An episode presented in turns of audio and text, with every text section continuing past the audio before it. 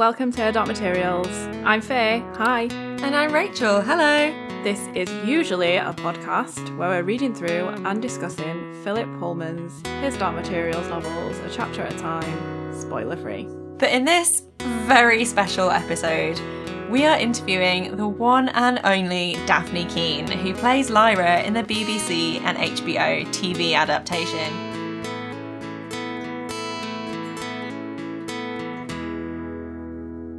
My god, I'm so excited. Ah, what is life? What is life? What is life? Uh, this is so exciting.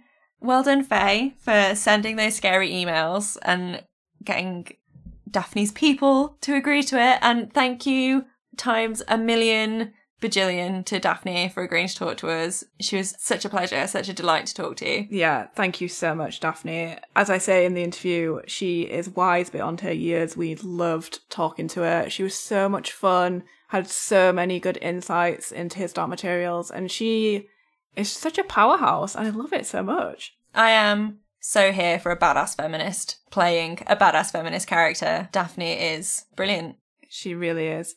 And also thank you to her dad, Will Keen, who helped us with the setup uh, and also plays Father MacPhail in his Dark Materials. So yeah, thanks, Will, if you're listening to this. We appreciate your time as well. Yes, they both took time out of a busy, a busy but what should have been a chilled Sunday to speak to us, and we are immeasurably grateful for it. Again, with these intros, we we never really have much to say other than to just gush over the interview that we just did. So I think we should probably just let the people get into it, right?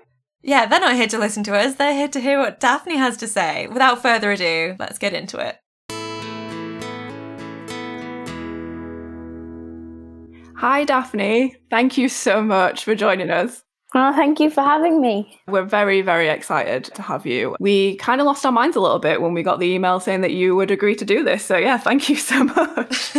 Honestly, it's the most fun thing I've had happening to me in like two and a half months. So, I'm really happy to be here.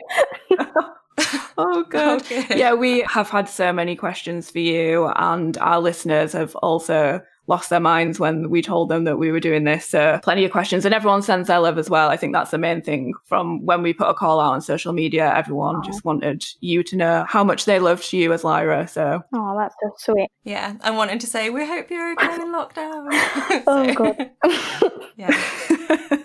so if it's okay with you, we're just going to jump into the questions. Go for it. Great. Okay. We've kind of split them into two sections. So the first group of questions are from Rach and I, and then we'll jump into some listener questions afterwards. Great. First question for you that we had was before you auditioned for Lyra, had you read the books? No, I hadn't actually, which is very bad of me. I should have read the books, but I didn't. And I went to the audition and I said I had, and then I got the part, and then I read the books, and then I became obsessed by them. So technically, I have read them now. I'm a massive fan. I've read all five books, completely obsessed. Read them all in like a week back to back in between takes. If you ask anyone from set from season one, I was reading book three during the film because I'd already read book one and two in like one week back to back and in between takes, like I looked like such a geek. I was just in between takes with my book, which is like in the corner. And then obviously, like on set, you'd hear spoilers from people. They'd be like, "Oh, you know when Will and Lyra," and I was like, "Just stop! I'm reading it."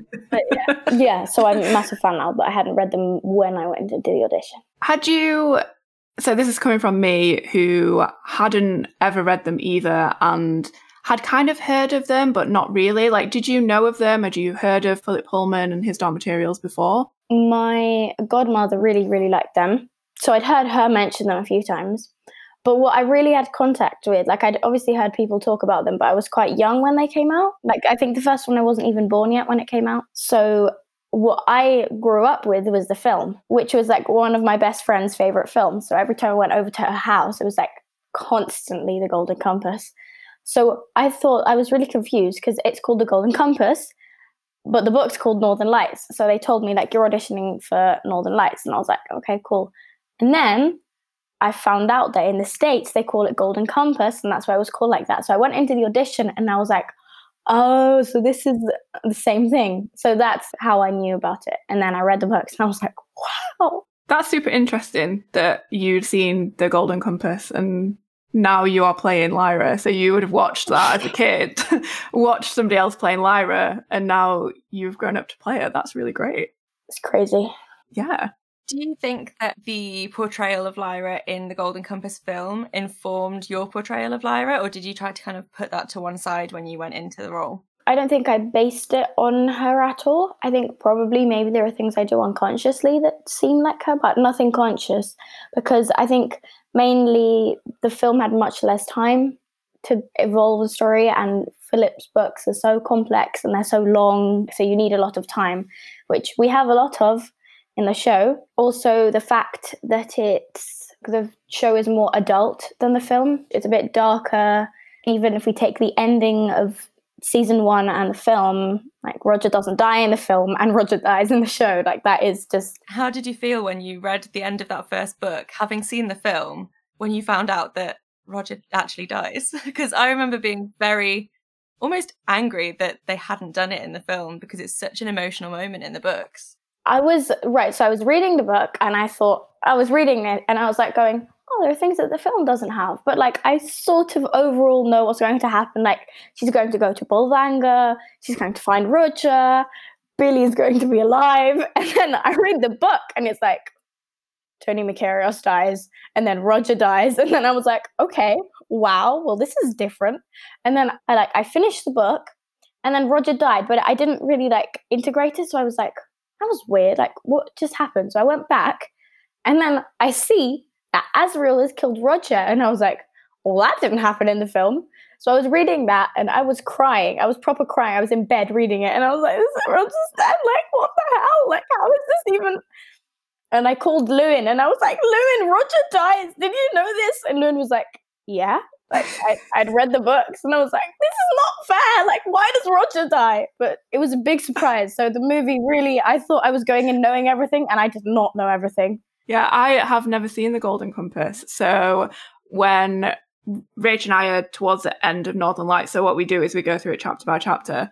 And I think we've got like three chapters left and we're going to watch The Golden Compass. And I've heard so much about it and I'm kind, I'm looking forward to watching it and like kind of seeing what I think. But I wonder what I would have thought if I went in kind of blind like you guys did and didn't really know what they were going to do with it. But I've heard so much that I'm intrigued now.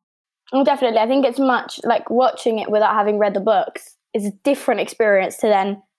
So I read the books and then it was this weekend that I was alone in Cardiff during season one. Like no kids were there, there were no actors. It was just like me recording with green screen. So it was just like no one was around. So I was alone this weekend. It was raining. I was in Cardiff. I was a bit gloomy. And I saw that the Golden Compass was like on TV. So I thought, huh, I'll watch this while I'm filming it. And I've now read all of the books. So I thought, I'll watch it. And then I watched it and I was like, this is so different. So it is actually very interesting. And I think you will appreciate the difference between like the books, the show, and the film. Mm. Yeah, I'm interested. Yeah, that's interesting actually because obviously for you both and a lot of other people, you won't have had the experience of having the full TV show and the books and the Golden Compass film. So yeah, I'm mm, I'm interested. I'm gonna. I've heard I've heard bad things. I've heard good things. So I'm gonna hold out my uh, my judgment. hold out. Just go in without any prejudice. Just do it because it's true that it's had it's been very controversial. Like people loved it, people didn't like it. It's it's strange. So I'd say go with an open mind. I will. I will definitely. we had an interview a few weeks ago with Dan and Carlene, the casting producers, and we heard all about the process from their end. But we'd love to hear about how that was for you. I did my first audition like right after I finished Logan, so like when I was 11, 12. And then I didn't get called back for ages. And I thought, oh, well, I probably was another girl. Like the description of her was like curly blonde hair. And I'm obviously not curly blonde hair. So I got that. I'd, I'd read that and I was like, I'm definitely not going to get this part. And I'd sent in the audition and they didn't reply. And then like a year later, they called me up and they were they just said we want to do we want you to audition again and then i did another audition and i was like i'm definitely not going to get this because i'm very pessimistic so then i was like really nervous about it and then my last audition like my last self tape i did after filming the movie i did in the summertime of 2017 which i did with andy garcia And my audition, I got like emailed a few days, like on my holiday, my three day holiday that summer. I got emailed. They were like, "We need your self tape in now." And I did a self tape in my hotel room, but I'd just been stung by a jellyfish that morning, so like my face was completely swollen. Like it was really bad. Like it was completely red, and it was like one of these Caribbean like proper jellyfish that are like massive and it gone like all across my face. You would have thought maybe my leg, like you're not going to see my leg. No, it has my face. So like if you see the audition, like it's a complete like red rash. Oh no. And I thought, well, if if they see me with a massive red rash on my face, I'm definitely not going to get the part. And then they called me up to do an audition with Ruth. And I came into the room and I remember I sat down. The first thing that Ruth ever said to me was like, Hi, nice to meet you. And then the first thing she said to me, apart from introducing herself, was, Wow, we have the same eyebrows. And I was like, What? but yeah, that was the, auditions Brilliant. for HDM. Amazing. How did you prepare for the role of Lyra? Uh, did you feel a lot of pressure because she's quite an iconic character? There was a lot of preparation going going into it. I always my mom's my coach, so I always like before the day that I'm filming, I always do like a ton of rehearsing and stuff. But preparing character wise, I've just I read the books firstly, and I like underlined all of the things I thought were important for Lyra. And my the line that really stuck out to me was this line that Ma Costa says in the first book, which sadly got cut out of the show. But I love this line, which is they're talking about like what Gyptians are and stuff, and Ma Costa says to Lyra, Gyptians are water characters or something like that. And she said, maybe I can be Gyptian. And she says, no, Lyra, you're you're not water, you're marsh fire. Yeah, she said that, and I that really stuck out to me. And then once, so we rehearsed a lot, and I thought a lot. And I always, for my characters, I always think of different ways of having them smile and do things differently, so that they don't always look like the same character. So I figured out Lyra's laugh and Lyra's smile and Lyra's way of talking and walking, and it's sort of it's gotten much better during time because obviously it helped a lot. As soon as I got into the rehearsal room, I met Lewin Lloyd, who really helped me with that because uh, we really clicked dynamically. So we really worked as a duo and we really figured out, like, he figured out Roger really well and I figured out Lyra.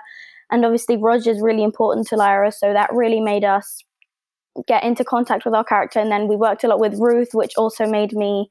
So it's just, I feel like a lot of the actors around me helped me a lot. And Lyra's in season two, for example, she's evolving a lot because I've worked with Amir, who plays Will, and she's different when she's with him because obviously she's like a tiny bit older now, and the relationship's slightly different, and the relationship with Ruth is different. It's just, it's. I think it's all how characters interact in between each other, and I had a great help of Russell Dodgson. He makes all of the demons and stuff and the puppeteers, so that really helped because the first few weeks we just did full on just demon investigation of us just in rehearsal rooms with puppets and then they took us to this little farm and we got to hold ermines and ferrets and like birds and stuff so we would know the actual weight of them and stuff and that really helped and we got to there was a lot of demon investigation which went into it. So it was just it was all a team effort like the actors really helped my mom obviously because she's my coach Russell helped, the puppeteers, seeing all of Lyra's world, which Joel created, was just amazing. That's just really helpful for as an actor. Because you were talking about the all the demon interactions and stuff. Did you find it difficult working with the puppets or working with CG characters? Is it something you've done much of before? Or was this quite a new experience? I'd worked with CG before on Logan, but it wasn't. You look at Logan and you think, oh, it's it looks pretty CG, but it's really not. It was mostly makeup or VFX and stuff. So we were, so all they did was like the claws obviously coming out and little things like that. But it wasn't like HDM where it's full on, like completely. All of the last, I'd say, three episodes is me in a soundstage with grey stuff moving around and green. Like that was all it was and obviously paper snow, which was very annoying.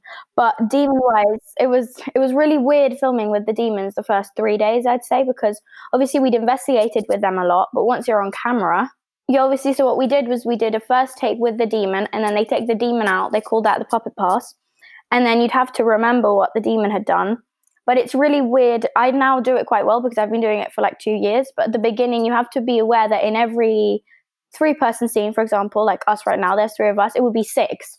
So I don't only have to be looking at you, I have to be looking at you and your demon, and I have to be looking at my demon, seeing if he's ratting me out, if I'm lying about something. So it, that was a bit complex at the beginning, but then once you get the hang of it, it's much better. And it's actually really helpful actor wise because you can see the other characters' intentions better. Yeah, great.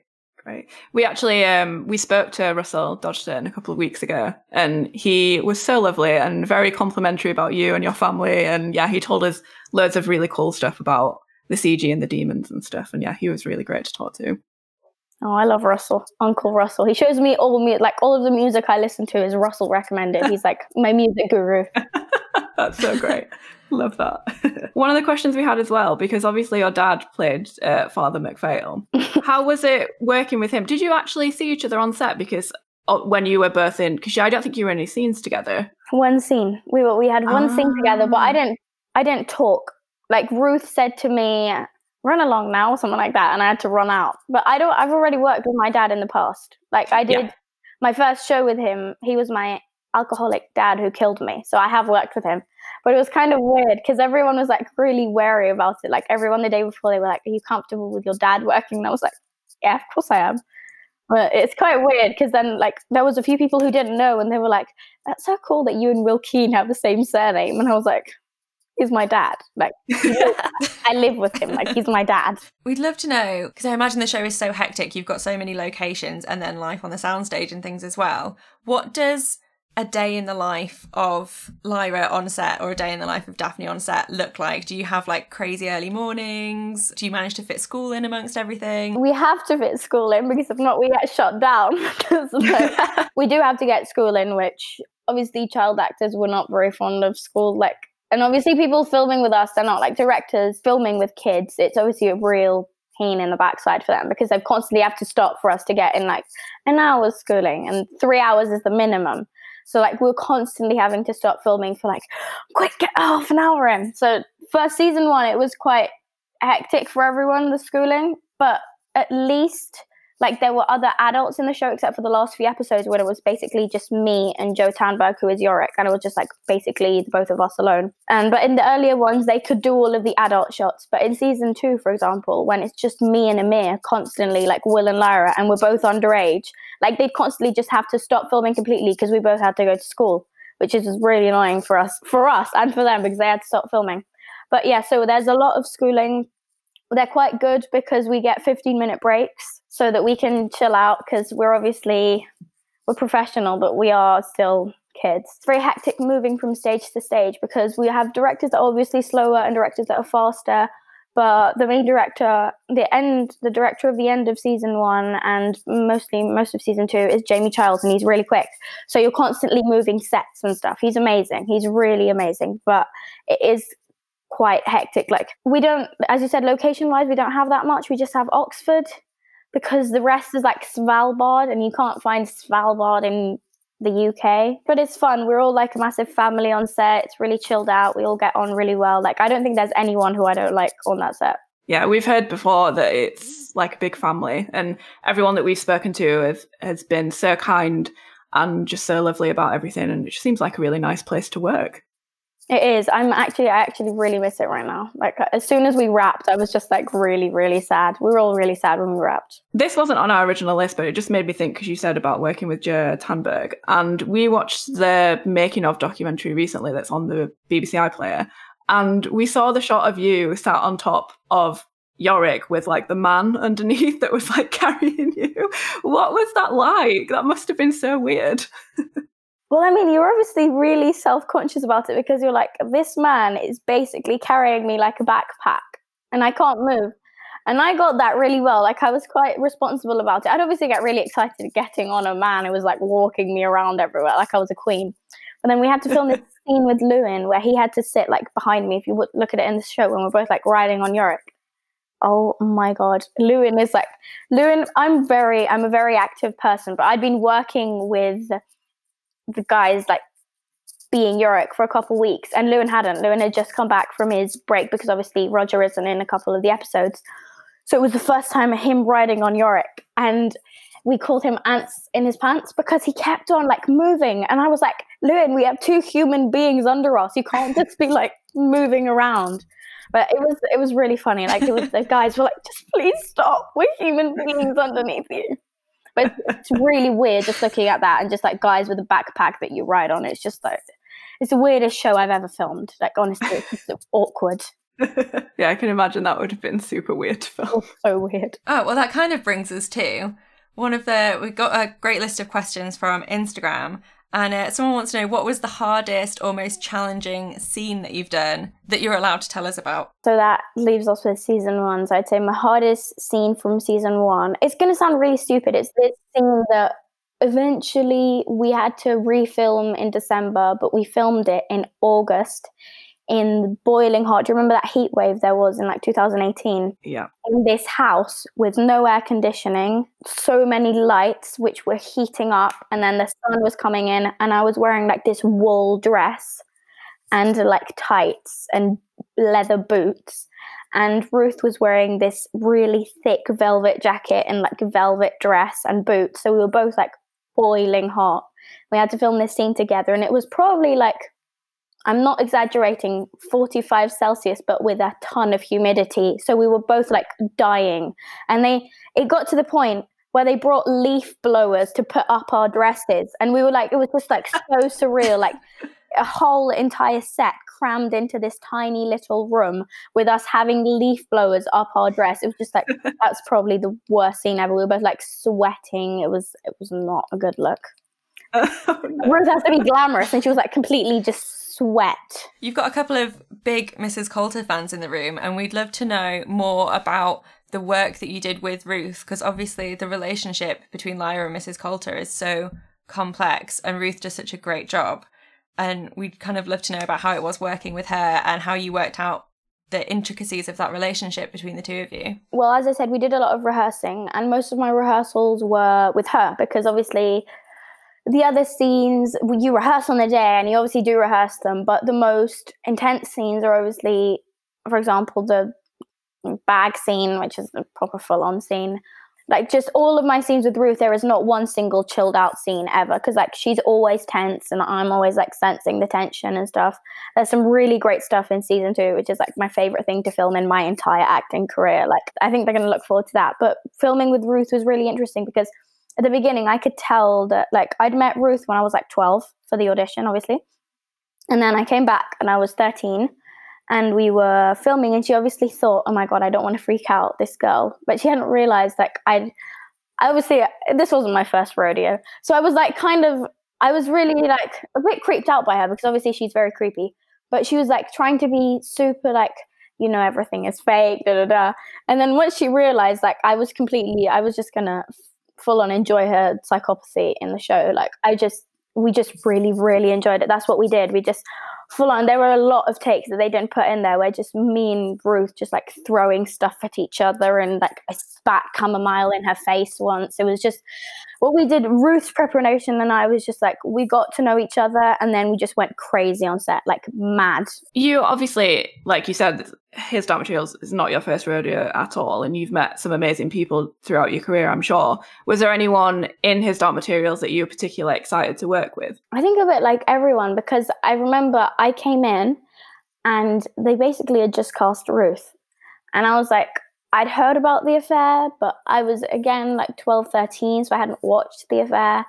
And then I watched the affair and I was like, and then it was a bit weird because I was like, oh, what's my mom doing having sex? It was like a bit like, I'm sorry. and then not that long before filming, they still didn't have Asriel, and everyone, like, no one, none of the producers wanted to tell us who Asriel was going to be.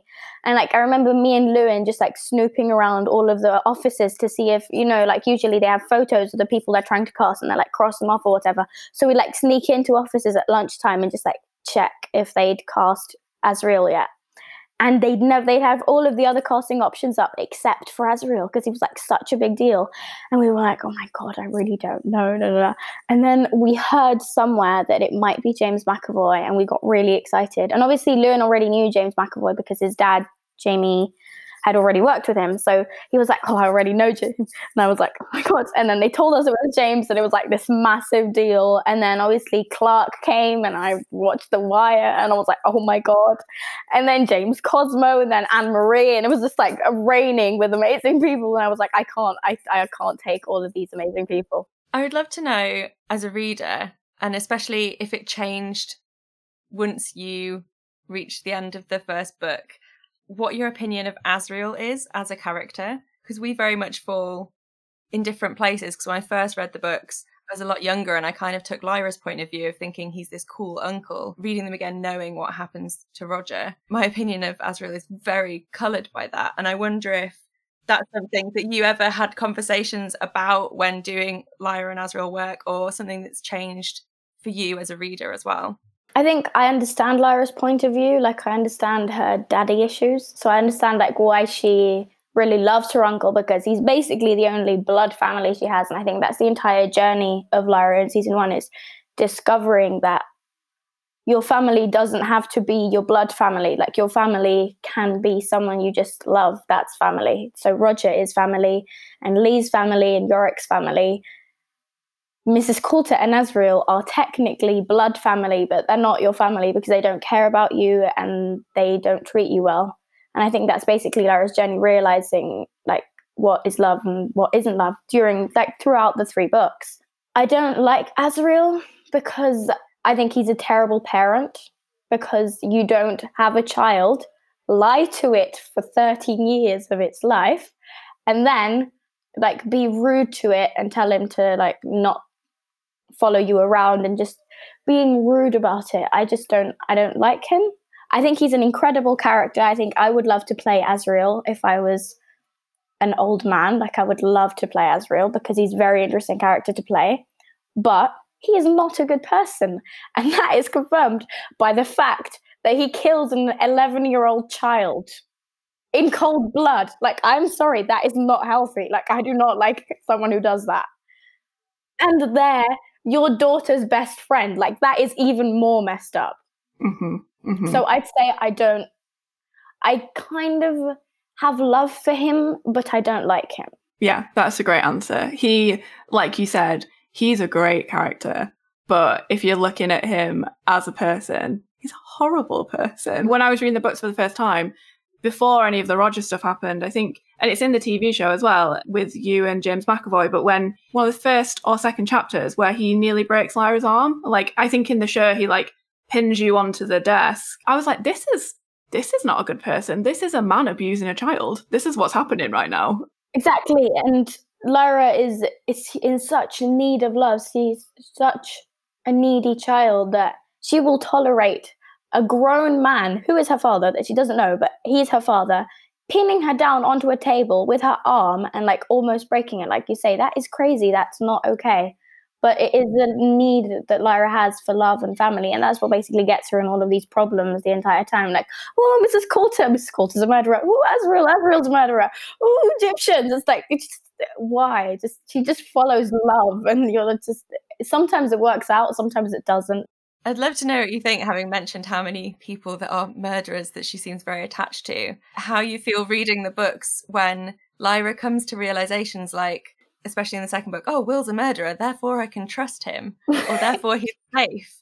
And I'd love to know what you think about how Lyra's mindset has led her to think that because someone is a murderer, they are a protector as well. I honestly, if I had an alethiometer and it says, "Oh, the person you're sharing a house with is a murderer," I wouldn't go, "Yay!" Like I mean, that, that's not something I Dafne would do, but I can understand if you have grown up in a world full of magisterium who oppress people and secretly kill them. Like Lee's a murderer technically, like probably Lee's killed people, Iorek's killed. So I feel like all of Lyra's heroes have killed people. So I feel book two wise, she would be worried about Will being a murderer if the alethiometer said he's a bad murderer. But it just says he's a murderer. So she thinks, oh, protection. And it's nothing I haven't handled before. Like my parents tried to kill my best friend. It's fine. Yeah, that's true. But I think as well, that's what makes the book so good, right? So there's not this defined line between like good and evil. Like in the book, mm. you can murder someone and still be a really great person and a love to Lyra, or you can murder someone and be off the scale horrendous. So we were talking about this in a recent chapter that we did, and I can't remember what it was. I think it might have been about Iorek. And I just think that's great because I think that it's all about judgment, right? And we shouldn't be judging people on what they've done without going like delving a little bit deeper into why they might have done those things. And then that's the kind of stuff that you want to get into rather than just being like, you're a murderer, you're terrible, you're good. I think it's all about how you present murder. If you just cold bloodedly kill a child like Asriel does and then just walk off a cliff, kiss your loved one, and then just leave with a dead body behind you, like that is messed up. Yeah. But if like Iorek, you kill someone and then you feel bad about it for like 20 years or however long he's killed like that person there. It's different. It's your reaction to how you killed that person and how bad you feel about having killed that person. If you kill someone and you're an absolute psychopath and you just don't care about having killed someone, I think you're a bad person. If you've accidentally or killed someone or whatever and then you feel bad about it, that proves that you're a good person. And I think that everyone can be redeemed. I think that no matter how bad you've been, you can end up being good in the end. It's like this there's this amazing story about this man who was really bad in all of the in the entire Holocaust and stuff. And then years later, he was called the savior angel because in a different concentration camp, he helped all of the people who were in the concentration camp with medicine and stuff because he'd like redeemed himself. So I think that's a very interesting question as about life because are you who you were in the past or are you who you become the day you die? I think you're not allowed to say if someone's good or bad until the day they die.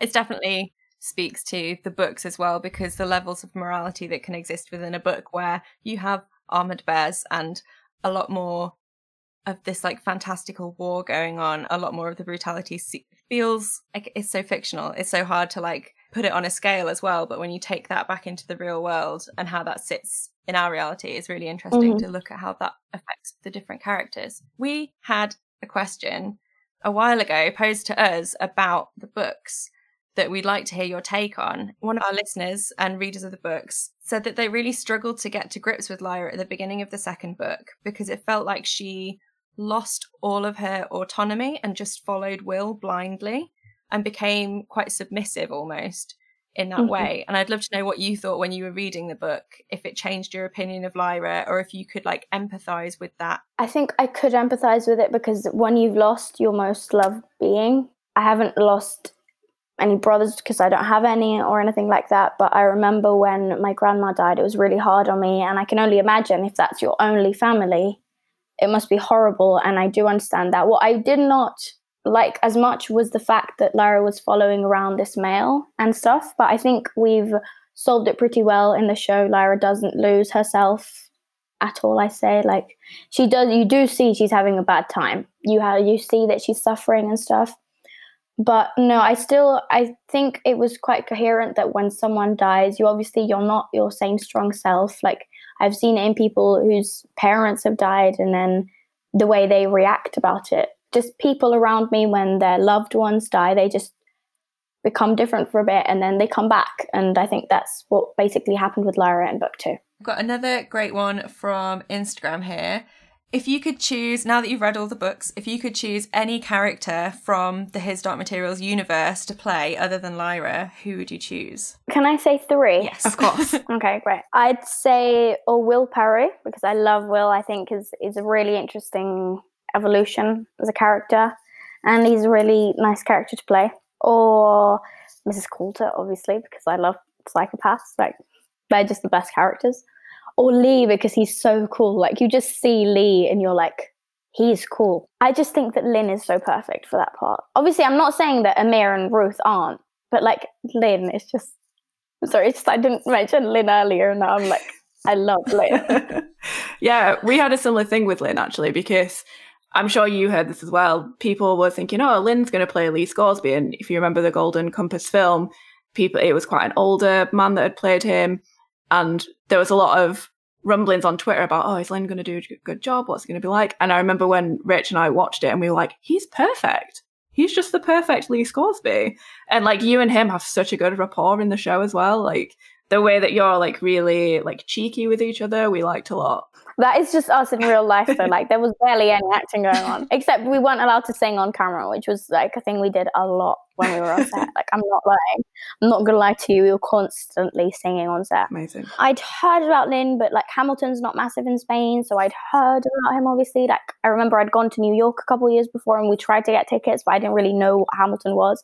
And then Lou and I was like, so like, he got cast, and he was on the casting wall, and then I was like, Lewin, I really don't know who Lin Manuel Miranda was. And he was like, What are you saying? Are you crazy? And then he he came over to my house and he just said, Right, we're going to listen to Hamilton together. And we just like sat in bed and listened to Hamilton.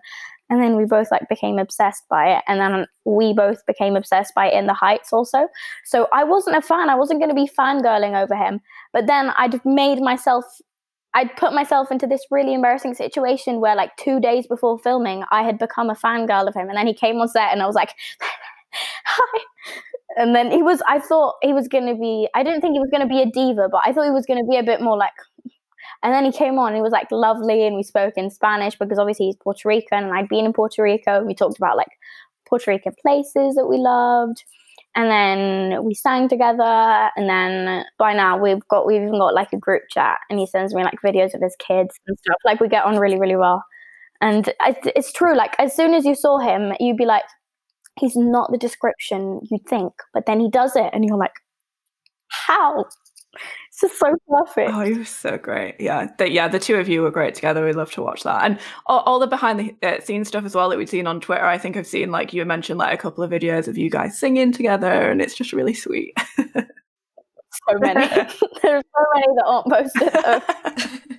Okay, this is quite a good one. I think this is from Instagram as well. What's your favorite thing about Lyra as a character? Well, my favorite thing is that she's a very necessary character right now because it is true that there is less sexism than there was like a few years back.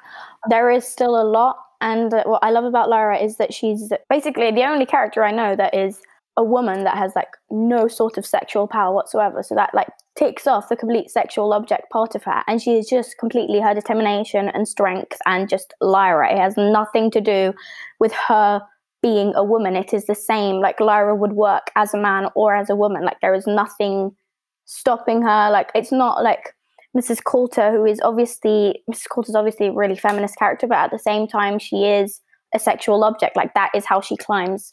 But Lyra just it's completely guided off her inner strength, which is amazing and which is really, really, really important right now for young girls to see so that they don't think that what their job is in the world is be a sexual object for men so that they can see oh wow i can get by without using my sexuality which is amazing which i loved doing because it's really weird for actresses to get these opportunities to just play someone with zero sexuality whatsoever. It's a really great answer. That's part of what drew, drew, us to the books, definitely. Me getting Faye to read the books. I was amazed she hadn't read them. And the main selling point I gave her was like, why have you not read these? They're about a girl that kicks ass 100% of the time.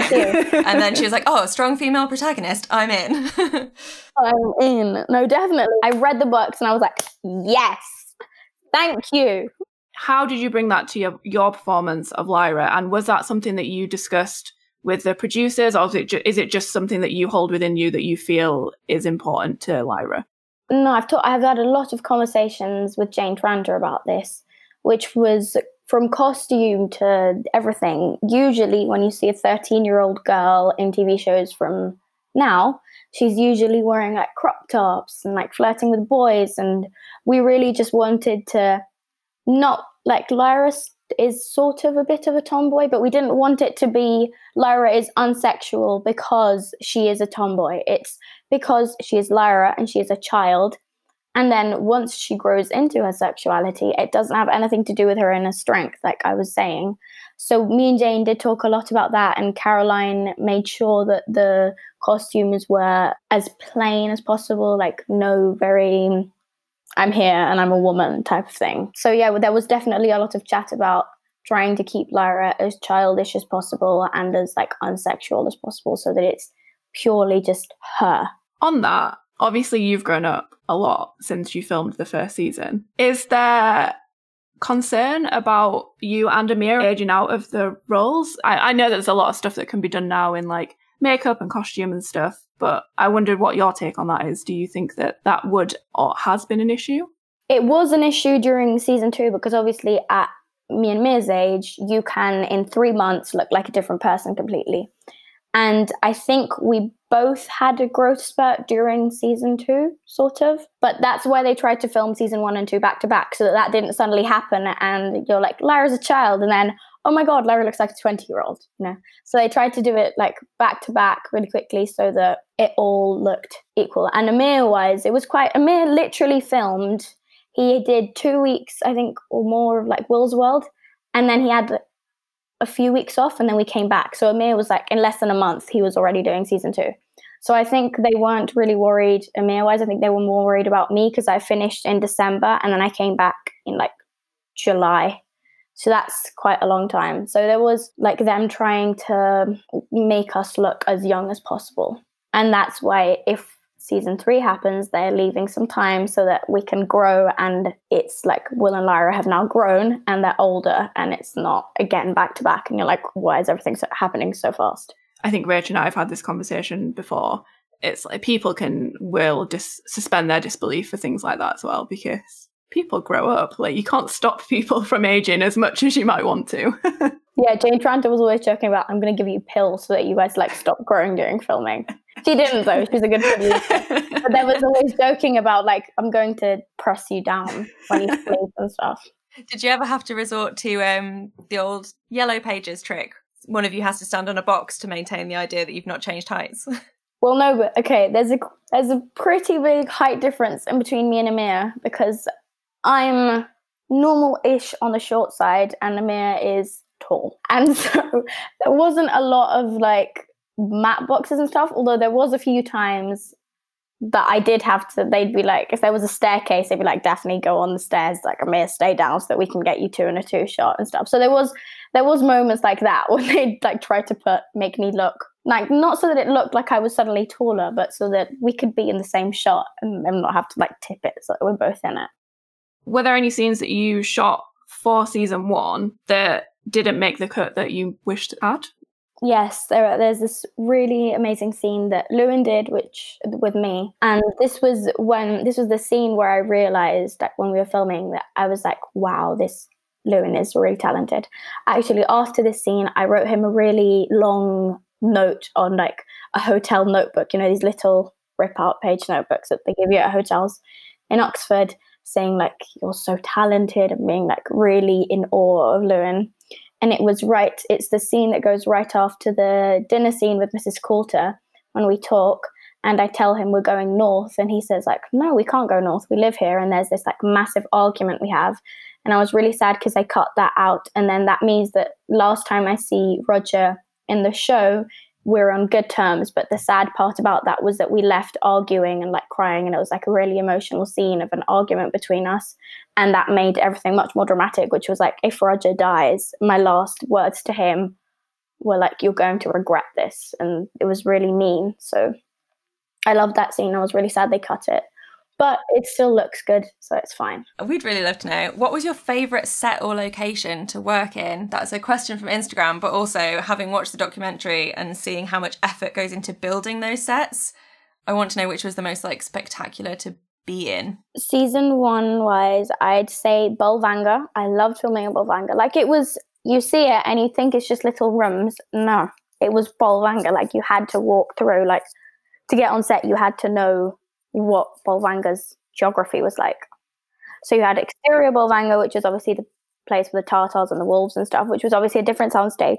The interior, like you'd walk to the girls' dorms and you'd like it was amazing. We actually there was we had lunch there a couple days. Which fun fact, our hundredth day on HDM we did in Bolvangar, and me and Lewin made a cake. So that's a very emotional place for me. So I love Bolvangar, and it was crazy, like all of the lights and like it was amazing. It was so cool though. So many like, and again, like Rich mentioned in the documentary, like you kind of see the effort that went into making these huge sets and even down to like the little posters in the window and things in the shops in like Trollesund and stuff. And yeah, you just have to like applaud the people that work on that because it's just amazing. Trollesund was crazy also. Like Trollesund was literally they made a town in the Brecon Beacons, which is just like sheep and green, and they made like an entire town was crazy. It was mad. It was actually like madness. I arrived and I was like, what the hell is going on here? Like they made a lake of blood. they made a lake, they dug a hole, they filled it with water, and then they poured blood. Wow. yes, thank you. It was crazy. What was your favourite Lyra scene from the first season? I love all of the stunt scenes and stuff, but I have to say my last scene, Roger's death, I loved filming Roger's death because I love those sorts of emotional scenes. I love them. R.I.P. Roger. Yeah, heartbreaking. Hashtag justice for Roger. Definitely. Thank you. No one said it. I was like, God, an 11 year old boy dies and no one gives him just like, what the hell? Psychopath. no, we completely agree. I think we actually said in our TV show episodes that we did, I think we actually said the exact same hashtag. We were just like, justice for Roger. He's so underappreciated. yeah, so I guess that one, or probably a scene with Ruth. I had I had a lot of amazing scenes with Ruth. So we talked a little about how like how amazing the sets and stuff were, but everyone wants to know about the prop, the alethiometer. How cool was it getting to hold an alethiometer? Were there multiple copies? And loads of people want to know if you got to keep it. I'm still cross with Joel about not keeping it. Like I was genuinely offended. But no, there was there were a few copies. There was like the really okay. Let me. I'll walk you from the worst to the best. There was this really terrible foam shaped thing which I put like in my dungarees so it bulked up, but it was just a crap piece of square foam. Like that was all it was, and then it scaled up to when it had to have a bit of weight. There was a piece of square wood, and then it went into this grey plastic alethiometer, which was like the alethiometer, but it was plastic. And that was basically like, I don't even know why they made that. I think that was just for rehearsals. And then there was the metal one with no needles, which is really cool. And then there was the metal one with the needles, which is the one that you can spin around and do stuff. I think there was only one of each. There might have been more, and they might have not told me so I wouldn't break them. Now, I am known for being clumsy. I did not break a single alethiometer. I fixed one from a props guy. I am just saying. Wow, just amazing. Saying. Although I love the alethiometer with all of my heart, it is so heavy. It's really heavy. Like you know the little bag that I have the discussion, like the argument with. It broke. Like the thing, it broke because the alethiometer was too heavy for the bag, and I have to run with that alethiometer. Like it's really annoying. Like my dungarees would like slip down when I had the real one in. That's why they made the foam one because it was too heavy. I would have never thought it would be super heavy, but I kind of love that it is because I guess it makes it feel really real. Yeah, and annoying. But yeah, no, I don't know. It's true. It, it is really helpful for it to be heavy. It's not like it's not like 10 kilos, but it is like more than you expect. And with a crappy little bag thing, like it does break. So, one of the other questions that we had, which is quite interesting actually, because you said you've read all five of the books now, would you be interested in playing an older version of Lyra? Because obviously, you have aged quite a bit since the first season because it was quite a while ago now. It wouldn't be long until you're actually at an age where you could play the older Lyra in the Books of Dust. Would that be something that you'd be interested in? It would be an honor. I really, I'm in love with these books. I think Philip is like the most amazing writer ever. He's such a nice man, also. And I, I don't know, it feels really like narcissistic, but I really want to be able to play Lyra. Like, I really want to be able to be her through the entire journey. But that is really just like not up to me. It's up to producers and if the other seasons get made. But I would really, really, really happily play her, and I love seeing how she evolves into book five. It'd be great as well because I don't think you get to see that very often. So you've got the original trilogy and hopefully the three TV seasons, and then to have the same person play the same character when she's older as well. It's not something that you we've seen very often. Also, getting to see your favorite character after the original trilogy's finished, the moment when when it was announced that the second trilogy was going to be a thing, I think it's so exciting to hear what happens. Like you never really hear about what happens to Harry after the Battle of Hogwarts, but getting to know where Lyra is in her life after having literally changed the world forever is amazing. I was really excited because also I met Philip obviously at the auditions and stuff. But then I met him later on on set, and he was writing the fifth book at the time. So La Belle Sauvage had come out the year before, but and he was writing Secret Commonwealth. And I remember just like going up to him and trying to bribe him into telling me. I was like, "So, Philip, my man, I hear you you're writing. Hmm? Can you tell me anything?" And he just went. and I was like, oh, all right, well, that went well. So I didn't know anything. And then in season two, I came into my trailer and there was a copy, there were three copies of the books, one for my mum, one for my dad, and one for me.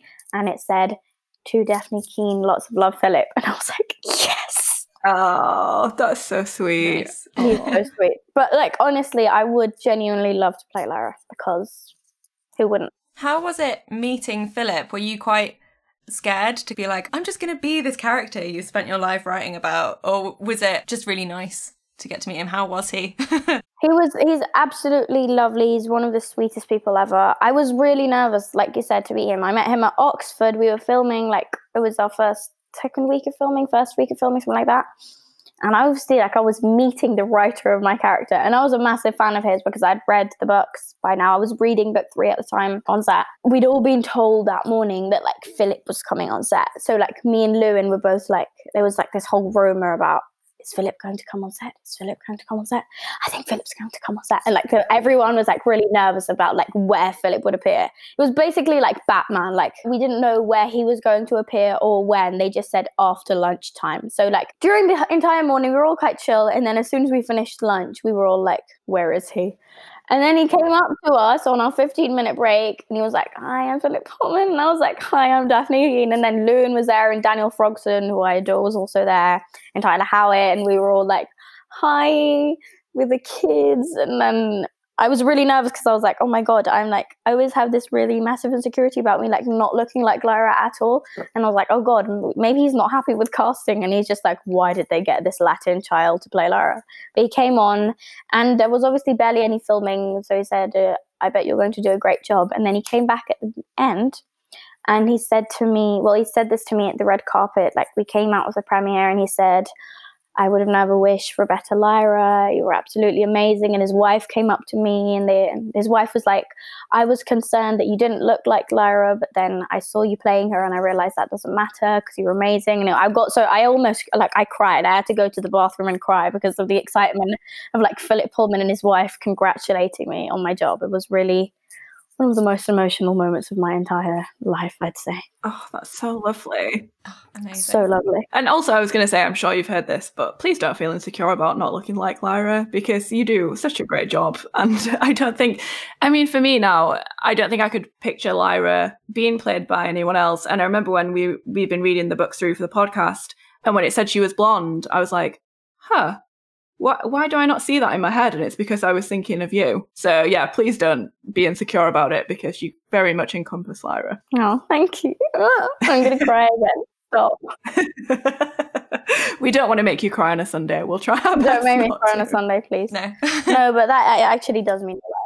Like genuinely. Oh, I'm so glad. In the books, I also think Philip never hams it home what Lyra looks like. There's like a, a few lines here or there that say that she's got distinctive hair or that she's easy to spot in a crowd, but like nothing that's like, this is yeah. what your character looks like. And I love that about the books because you can see anyone in the role. And that's part of what I love about the casting as well, is that they're so diverse. There, there were a few people who were like, who obviously there are, Lyra is the most detailed description of character because she's the lead. But for example, Will is just, it says strong jaw and like brown hair. And obviously, like people make their images in their heads and Ruth is like raven black hair, and then there's like barely any other descriptions. So lots of fans from the books had made their images, and then they went on Twitter and they were like, Dafne Keen and Amir Wilson don't look like the characters. And I was like, well, I don't, but technically Amir does because it just says strong jaw and like brown hair.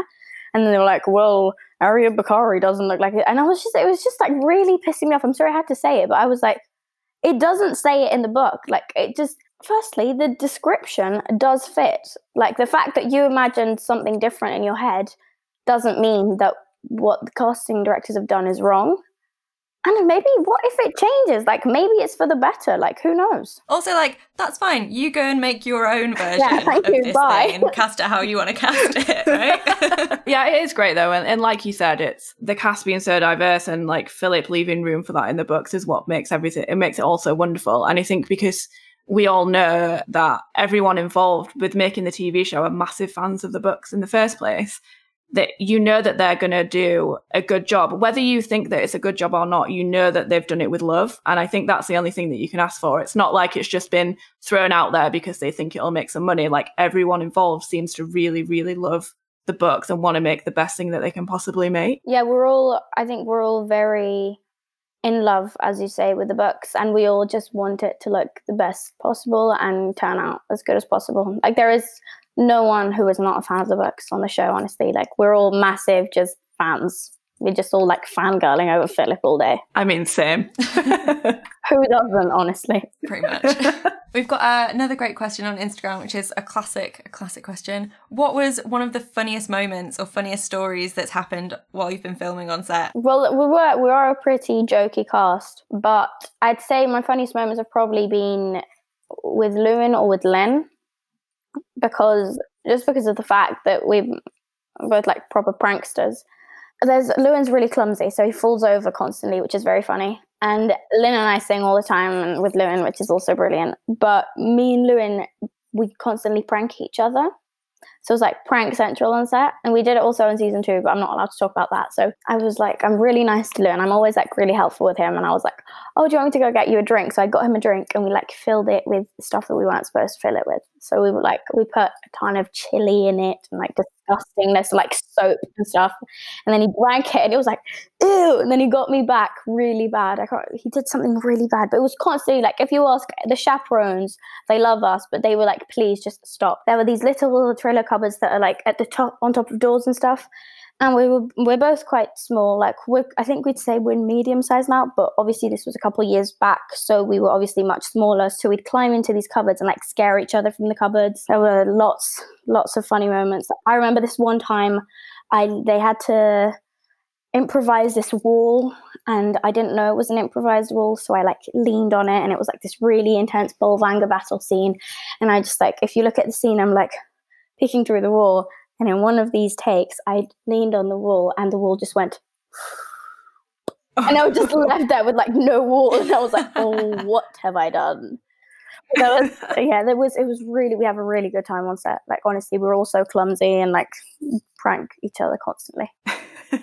if hopefully, fingers crossed, season three gets made, is there anything in that book that you are looking forward to playing as Lyra? I'm really looking forward to Land of the Dead if we do that, if season three gets made, I would really love to do Land of the Dead and Will and Lyra's goodbye scene because that's really I love. As I said, I love emotional scenes, man. They're just like my soft spot. I love them. I, I, I was just say I don't know if I'm emotionally prepared to see Will and Lyra's goodbye scene on screen. like I remember reading it and I finished the book and walked into my living room and my partner was in there and I was like crying and he was like, "Oh my god, what's happened?" And I was like, "I just finished texted Rach like, Rach is horrible. I read it. I read it. I think I read it on set, and I was just like crying, and everyone was like, "Are you okay?" And I was like, "I'm just reading book three. I'm fine. I'm just kidding." It was. It's a really emotional book. It's really. Yeah. I don't know anyone who's been able to like keep a straight face during reading it. It's hardcore stuff, man. It's really intense. It is. It is. Yeah. I'd really love to know if there's any other characters that speak to you personally that are like really great strong feminist characters either from literature you've read growing up or from tv and film that are your favorites? I love anna frank. I think she's just amazing.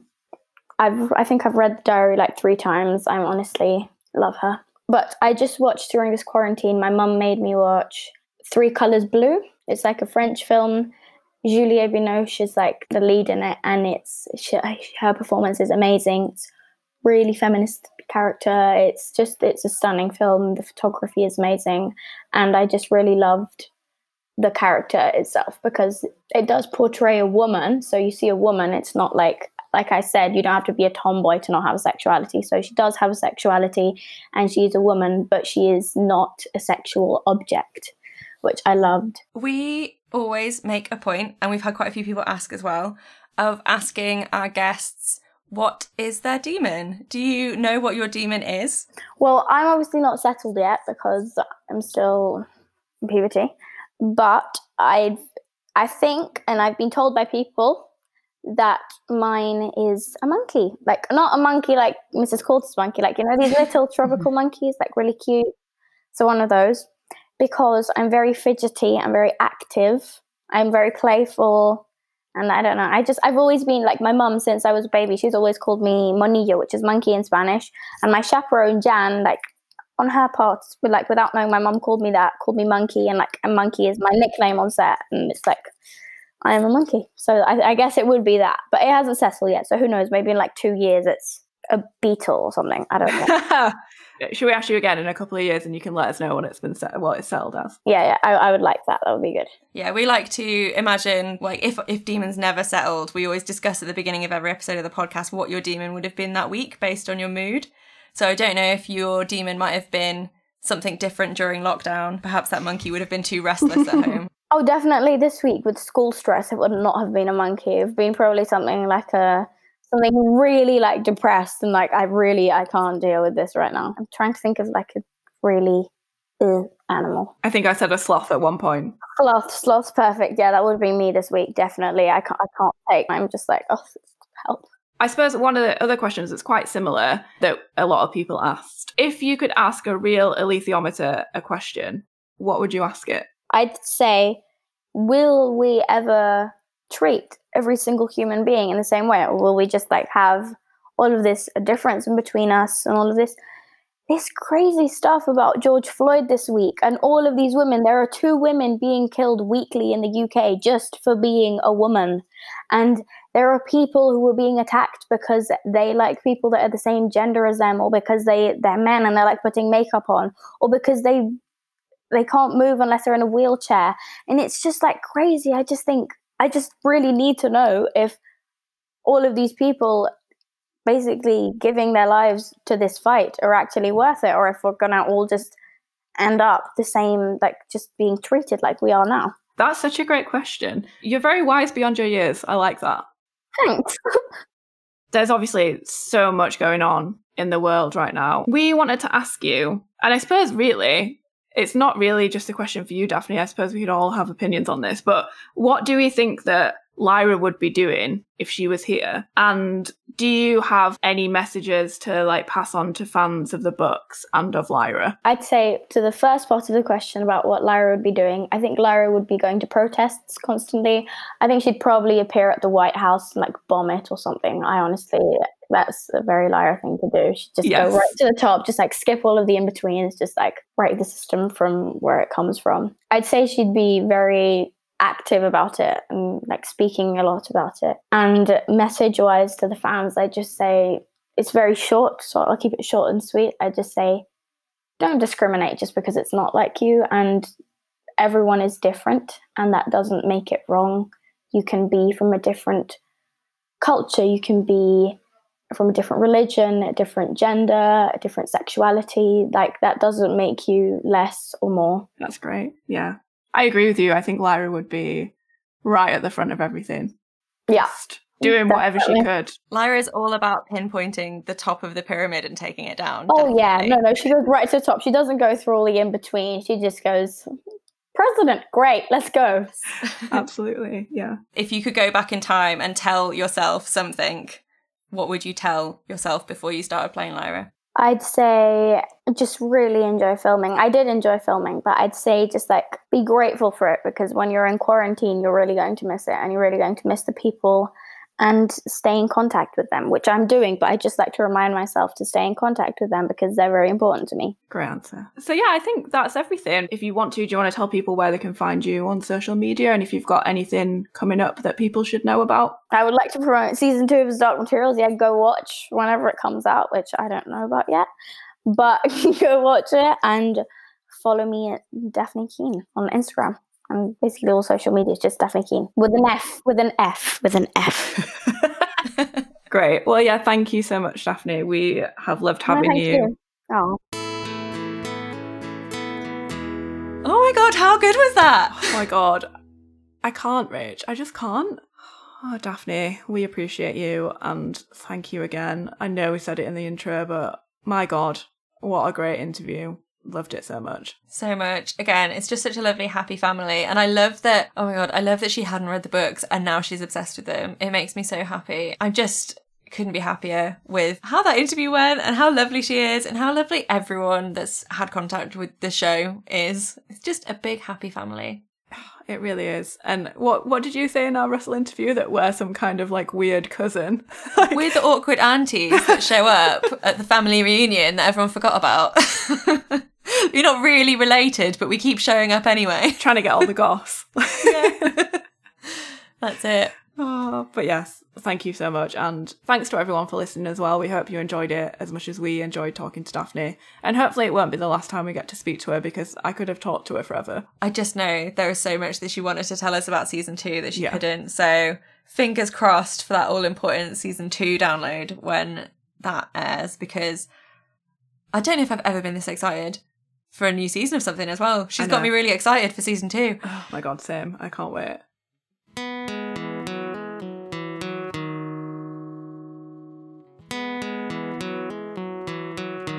Thank you so much for listening to this special episode of Her Dark Materials. You can find us on Twitter, Instagram, and Facebook at HDMPod, and you can email us at herdarkmaterialspod at gmail.com. If you want to support us, you can become a patron at patreon.com forward slash HDMpod. You can also rate and review us on Apple Podcasts. It helps other people find us. Thank you so much to Dafne and her family for their time. You can find Dafne on Instagram and Twitter at Dafne Keen with an F, not a PH.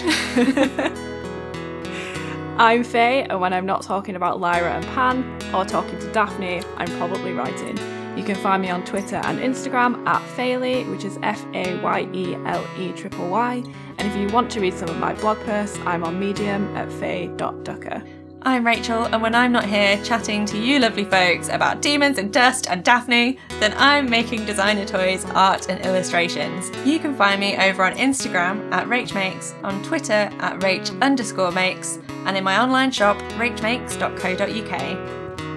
A big thanks as always to Johnny Knott for his musical stylings. We'll see you soon, and don't forget, Keep telling stories. and all will be well.